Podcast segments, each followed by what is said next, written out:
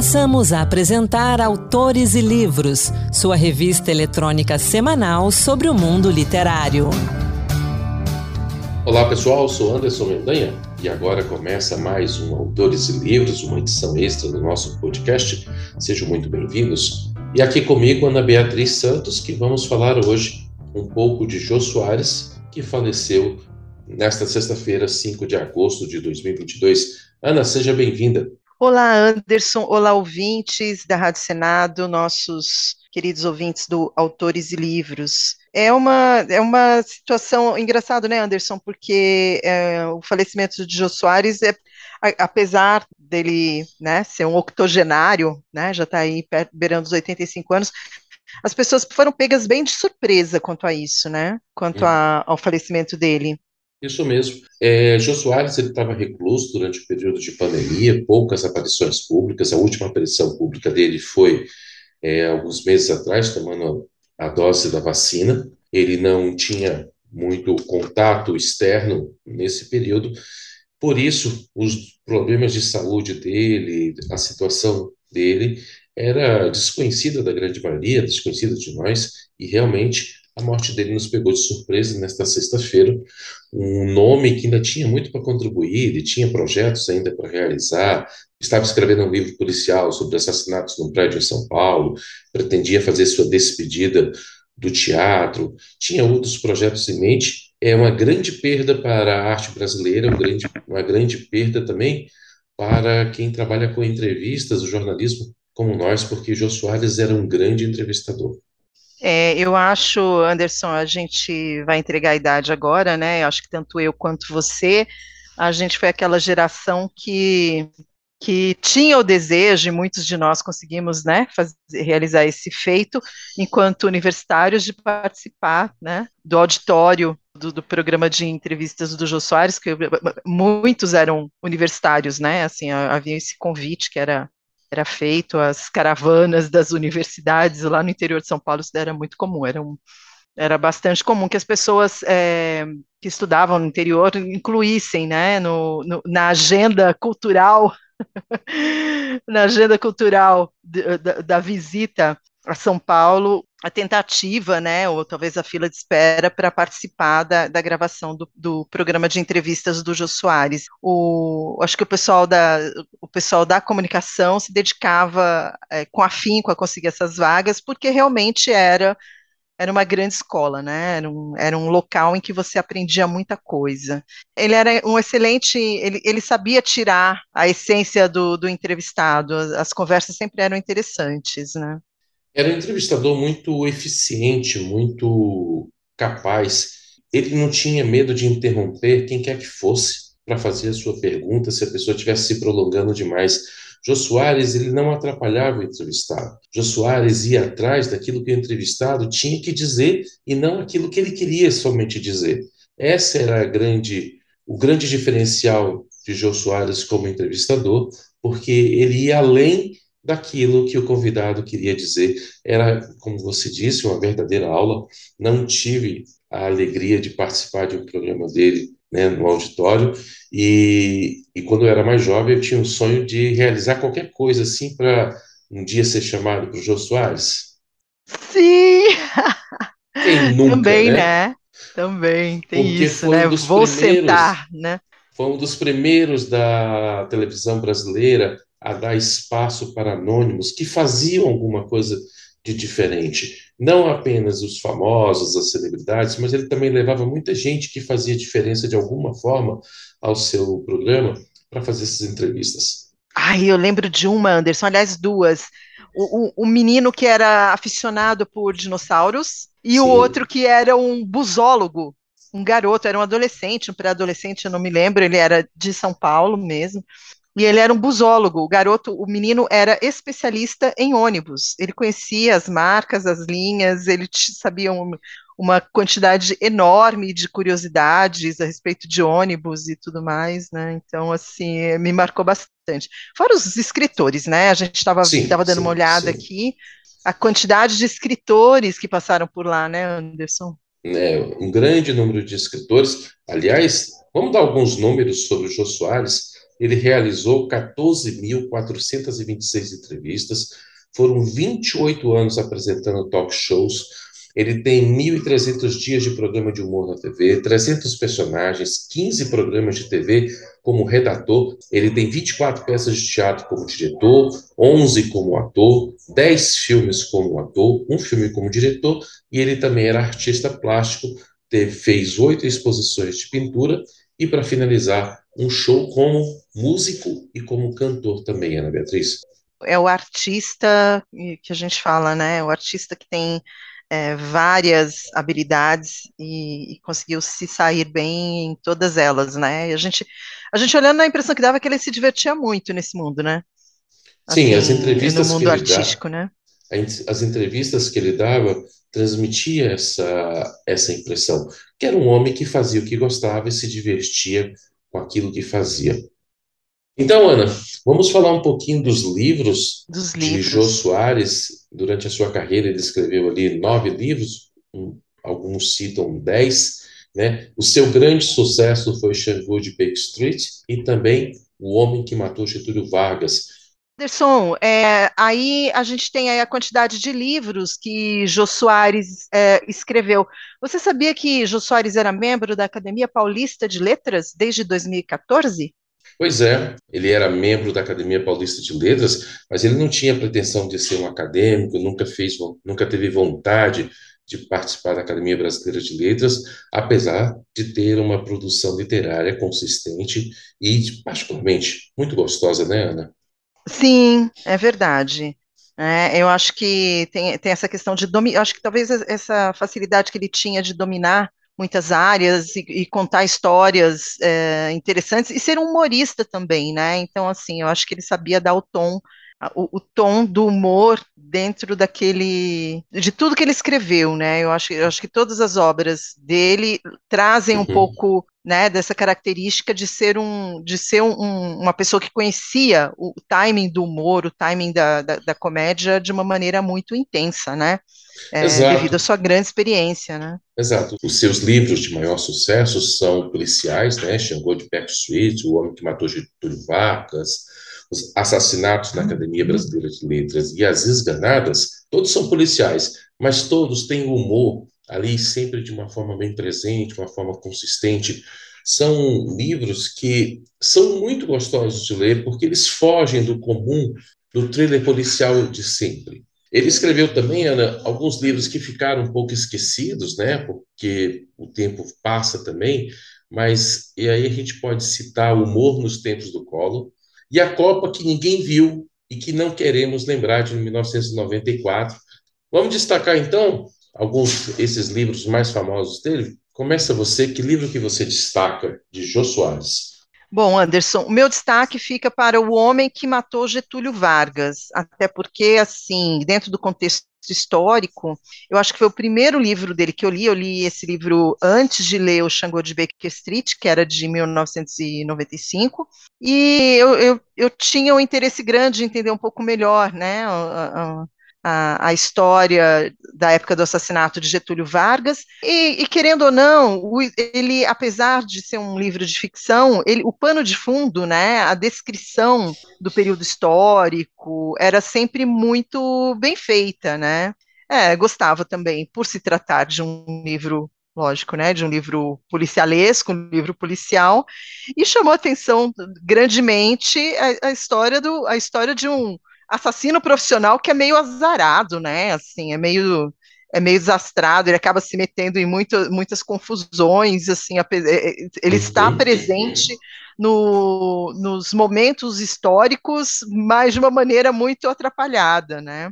E já é, começa pela e já começa pela piada, né? A graça que ele faz de dizer que era um assassino que tinha seis dedos em cada mão e que tinha Exatamente. a missão de assassinar tiranos. Sim, eu, o, o, que chamava atenção na época, para mim, por alguma maneira, também era o fato dele ser sérvio, né? E essa, e essa a história de que ele foi, é, que eliminaram o, um, um dos, dos, testículos dele, ele, ele, foi retirado o testículo direito dele para que ele não tivesse nenhuma tendência direitista e só tivesse tendências esquerdistas, né?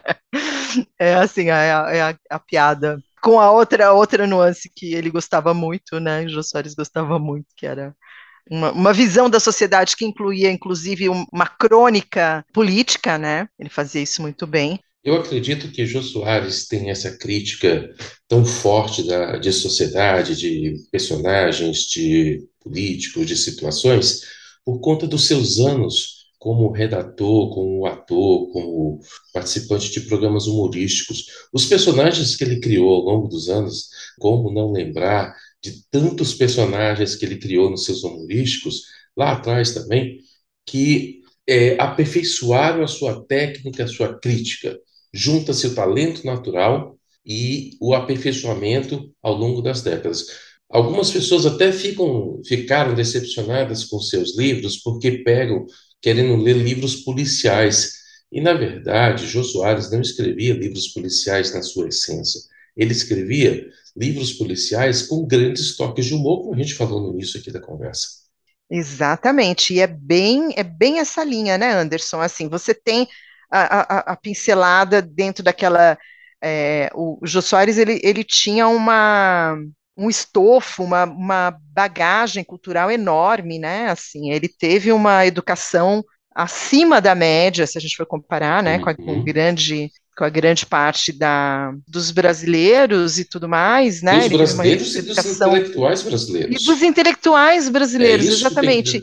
E dos, é, e dos redatores de humor brasileiro, né? Uhum. Ele, ele, te, ele tinha uma educação refinada, ele, ele falava muitas vezes, em, em várias em várias entrevistas, várias vezes que ele falava da própria vida dele, ele falava que ele, ele estava sendo educado para ser um diplomata, né? Uhum. Ele, existe aquela, aquela grande brincadeira, né, da, da, entre a elite brasileira, o, quando a gente se refere à elite brasileira, uma educação suíça, né? Ele realmente teve uma educação suíça, né? Exatamente. né? Ele realmente foi interno de um, de um colégio de elite mundial na Suíça, né? Então isso aí e daí vem a sua a, a sua habilidade de, de falar fluentemente vários idiomas, de ler ele era um ávido leitor, né, memorização, né, isso daí, esse, isso daí é, é, é, chave né, para o timing dele de comédia e, e para a uhum. formação dele enquanto ator, e a partir daí todo, todo o resto né, de sua formação.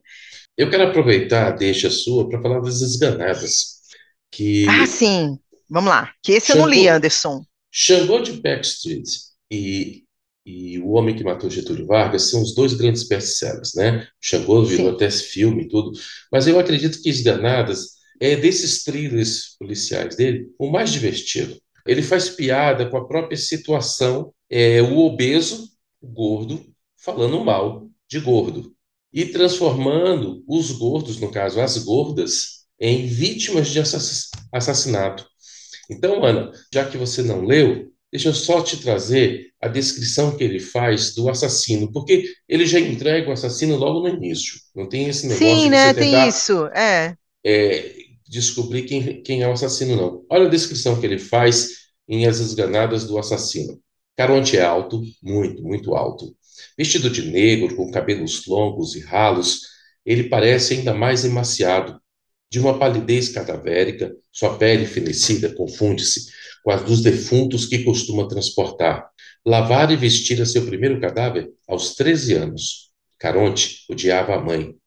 Destilava por ela um ódio fidagal desde a sua festa de aniversário de 10 anos, quando, em vez do bolo, ela pôs na sua frente um prato de meio mamão enfeitado com velas. O menino famélico soprou e odiou. Ao contrário dele, Odília era gorda, muito gorda, imensa. É a história de um psicopata, alguém que tem raiva de gordos, no caso aqui da mãe que era gorda, e aí ele apresenta a história de Caronte, o assassino que é descrito nesse trecho aí, herdeiro da melhor funerária da capital do Brasil da época, do Rio de Janeiro, que atrai suas vítimas pelo estômago e a tentativa da polícia de descobri-lo e capturá-lo. Então, Ana, a partir desse cenário aí, ele vai construir uma história divertida. Algumas pessoas reclamam do seu estilo, mas eu adoro As Esganadas, está ali atrás no instante. E é um livro muito, muito divertido, e que trabalha, já que o assassino é entregue no início, ele vai trabalhar as motivações e ele vai trabalhar as críticas. Nesse sentido, ele trabalha a personalidade das pessoas, a gorda que, que come por impulsão e não consegue se controlar, a característica do detetive, que eu não vou entregar aqui qual é, para não estragar a leitura. Deve então fica o, o convite para você, Ana. Leia As Escanadas, é um livro divertido.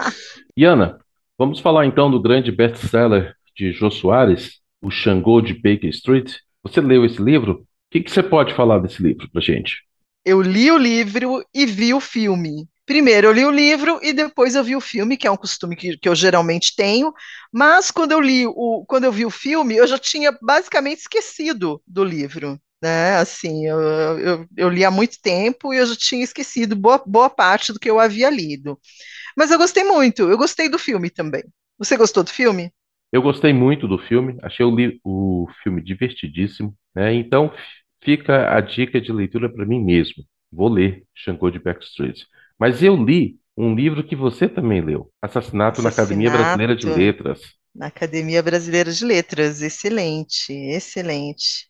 O que, que você diz sobre livro. esse livro? Olha, o que mais me marcou foi o, o nome do personagem ser Machado Machado.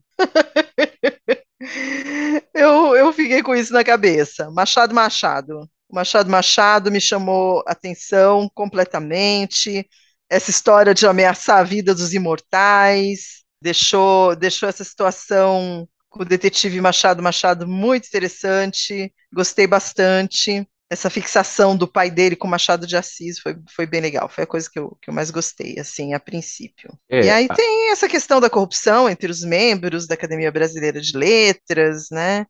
a questão do senador Belisário eh, Bezerra, que queria é, uma, a projeção da academia, né, e aquela coisa né, de manter a reputação, queria vir a ser um imortal, me, me encantou um pouco, me encantou bastante.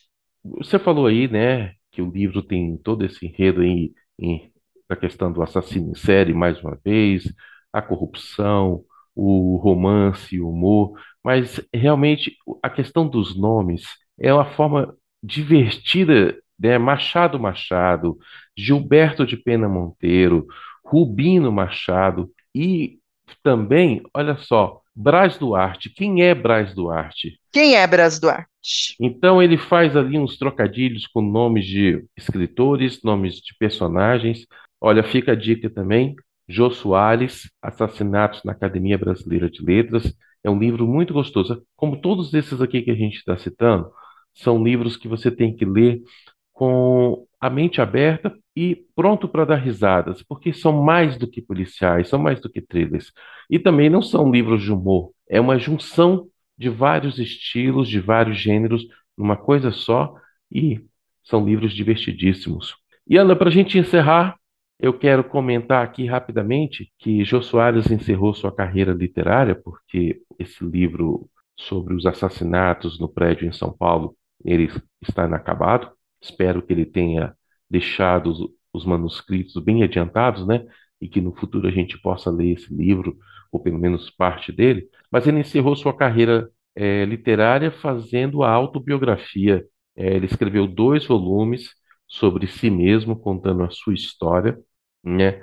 O livro de Jô, uma autobiografia desautorizada, volume 1 e 2, ele já coloca no título a sua autocrítica e, ao mesmo tempo, o toque de humor, né? Uma autobiografia desautorizada. Seus últimos livros, de 2017 e 2018. O primeiro volume reúne suas memórias, as suas memórias mais antigas, da infância dourada na elite carioca até a dura conquista do estrelato, ali por volta dos seus 30 anos. Já no segundo volume, Jô conta mais sobre os shows humorísticos, as primeiras participações na, na televisão brasileira, até chegar ao afamado programa do Jô. E Ana, é um destaque sobre essas autobiografias. Jô escreveu esses dois volumes contando sua vida, né, com a ajuda do jornalista e amigo pessoal também, Matina Suzuki Júnior. Júnior. Matinas já Matinas. comentou em outras é, oportunidades sobre o processo de produção desses livros que as memórias mexiam muito com Jô Soares. Em algumas vezes ele chorava interrompia o trabalho e ia telefonar para a pessoa da qual eles estavam falando, porque então essas memórias, tudo isso mexia demais com Jô Soares. Então, só para fazer o registro, Matina Suzuki Júnior colaborou com Jô Soares na redação do livro de Jô, uma biografia desautorizada, volume 1 e volume 2. Os dois livros publicados pela Companhia das Letras, Ana. Ok, então, Anderson. Bom, a gente então recomenda aí, né, para quem nunca teve oportunidade ou nunca se interessou em conhecer, né, o trabalho uh, literário, os livros uh, escritos por Jô Soares, eu acho que é, que é uma, uma maneira de honrar a sua memória também, né, porque foi um é um trabalho que vale o registro, né? É, exatamente. Então a gente vai encerrando esse Autores e Livros, essa edição extra do nosso podcast. Espero que o pessoal que tem acompanhado a gente até aqui tenha gostado desse nosso bate-papo, porque essa é essa, na verdade, a intenção dessas edições extras, né? A gente trazer aqui um pouco de bate-papo, um pouco mais de leveza para falar desses livros. Infelizmente, a data de hoje, da morte de Jô Soares, é uma data triste, mas ele deixa um grande legado. E esse legado aí literário que fica é o que a gente indica aqui no Autores e Livros e, e convida quem está nos acompanhando aqui a ler também Jô Soares. Se, se você já leu Jô Soares, manda um WhatsApp para gente, anota o número 61986119591. Vale mensagem de texto, vale mensagem de voz. Conta para gente o que você achou dos livros de Jô Soares.